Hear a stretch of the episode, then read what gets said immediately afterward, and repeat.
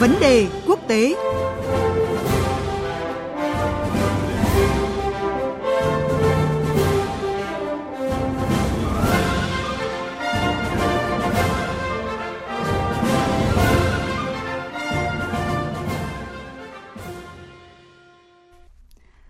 các bạn thân mến, thời gian gần đây phía Hàn Quốc đã có những động thái tích cực nhằm cải thiện quan hệ với nước láng giềng Nhật Bản.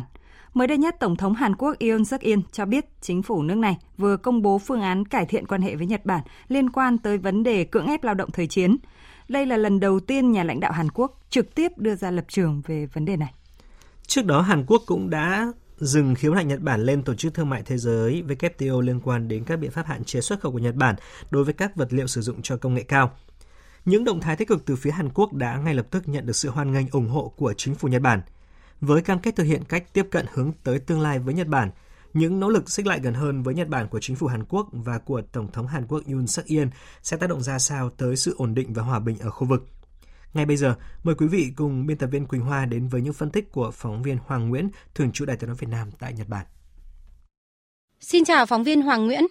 Vâng, xin chào chị Quỳnh Hoa và quý vị thính giả. Thưa anh, thời gian gần đây phía Hàn Quốc đã có những cái động thái tích cực nhằm xích lại gần hơn với nước láng giềng Nhật Bản.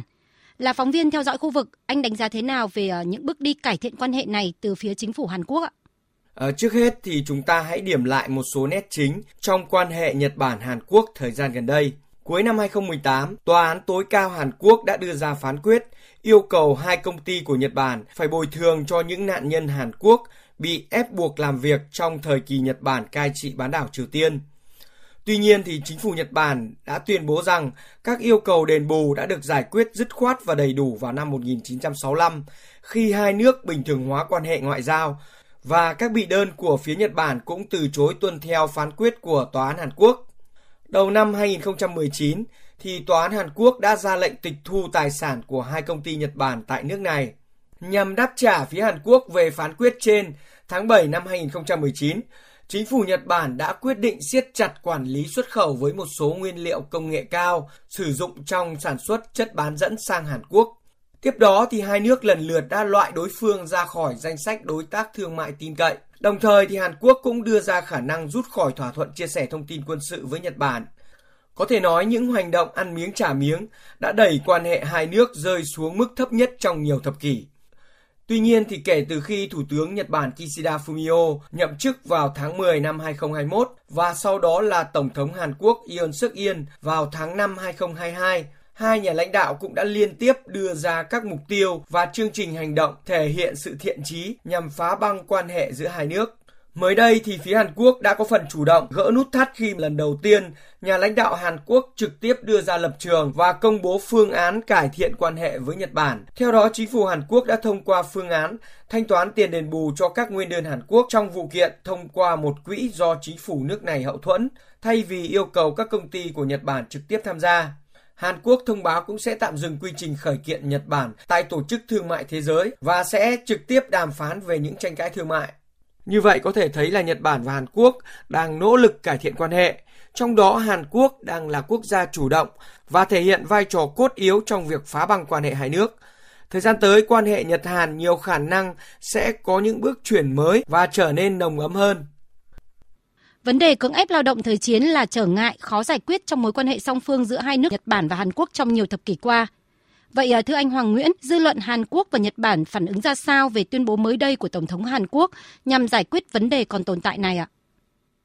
Vâng, trước tuyên bố của chính phủ Hàn Quốc về việc đưa ra giải pháp mới nhằm tháo gỡ khúc mắc giữa hai nước về vấn đề đền bù cho lao động cưỡng bức thời chiến, ngay lập tức phía Nhật Bản cũng đã có những phản hồi tích cực.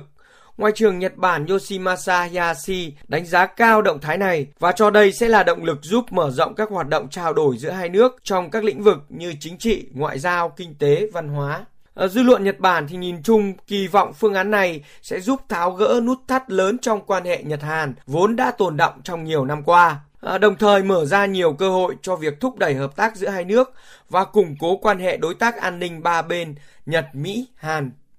Báo giới Nhật Bản cho biết ông Yoon Suk-yeol sẽ có cuộc hội đàm thượng đỉnh với Thủ tướng Nhật Bản Kishida Fumio tại Tokyo vào ngày 16-17 sắp tới, tức là sớm hơn một tuần so với dự kiến ban đầu. Đây sẽ là chuyến thăm Nhật Bản đầu tiên của ông Yoon Suk-yeol kể từ khi nhậm chức. và là hội nghị thượng đỉnh Nhật-Hàn đầu tiên sau gần 5 năm. Dự kiến hai bên sẽ tập trung vào các giải pháp cải thiện quan hệ cũng như giải quyết các vấn đề quốc tế và khu vực. Về phía Hàn Quốc thì mặc dù chính phủ đã thể hiện rõ thiện chí và chủ động cải thiện quan hệ với Nhật Bản, tuy nhiên đại diện cho các nạn nhân lao động cưỡng bức Hàn Quốc cho biết họ không đồng ý với kế hoạch mới của chính phủ. Một số nguyên đơn có thể lập kế hoạch bác bỏ phương án bồi thường trên, tạo tiền đề cho các cuộc chiến pháp lý có thể tiếp diễn. Là hai đồng minh quan trọng của Mỹ ở khu vực Đông Bắc Á, việc hai nước cải thiện quan hệ sẽ tác động ra sao tới ổn định và hòa bình ở khu vực này? Thưa anh Hoàng Nguyễn. Vâng, có thể thấy là xung đột Nga-Ukraine hay cạnh tranh chiến lược Mỹ-Trung và căng thẳng trên bán đảo Triều Tiên đang tác động và ảnh hưởng rất rõ rệt đến khu vực Đông Bắc Á, đặc biệt là với Nhật Bản, một quốc gia là đồng minh số 1 của Mỹ tại châu Á, đang phải đối mặt với môi trường an ninh xung quanh phức tạp chưa từng có, như quan hệ với Trung Quốc và Nga ngày càng xấu đi, hay việc Triều Tiên liên tiếp thử tên lửa hạt nhân. Do đó, Nhật Bản đã phải cập nhật chiến lược an ninh quốc gia mới với việc tăng gấp đôi chi tiêu ngân sách quốc phòng và trang bị cho mình khả năng phản công. Ngoài ra thì việc xây dựng quan hệ tốt đẹp với nước láng giềng cùng là đồng minh với Mỹ là Hàn Quốc đã được xác định là rất quan trọng. Trong bối cảnh môi trường quốc tế cũng đang có nhiều biến động khó lường, thì việc tăng cường hợp tác an ninh song phương cũng như quan hệ an ninh ba bên Nhật, Mỹ, Hàn đang là ưu tiên của cả Seoul và Tokyo. Việc Nhật Bản và Hàn Quốc có quan hệ tốt lên cũng sẽ giúp cho Mỹ tăng cường được sự hiện diện sức mạnh ở châu Á thông qua liên minh Nhật, Mỹ, Hàn nhằm cùng nhau ứng phó với các trường hợp khẩn cấp. Xin cảm ơn phóng viên Hoàng Nguyễn. Thưa quý vị, những bước đi tích cực gần đây của hai nước láng giềng Hàn Quốc và Nhật Bản trong nỗ lực xích lại gần nhau cho thấy các nhà lãnh đạo hai nước đã có đủ sự tin tưởng để đưa việc cải thiện quan hệ song phương trở thành hiện thực. Cả Hàn Quốc và Nhật Bản đều nhận thức rõ việc hợp tác song phương hướng tới tương lai là cần thiết để bảo vệ sự tự do, hòa bình và thịnh vượng cho hai nước cũng như là toàn thế giới.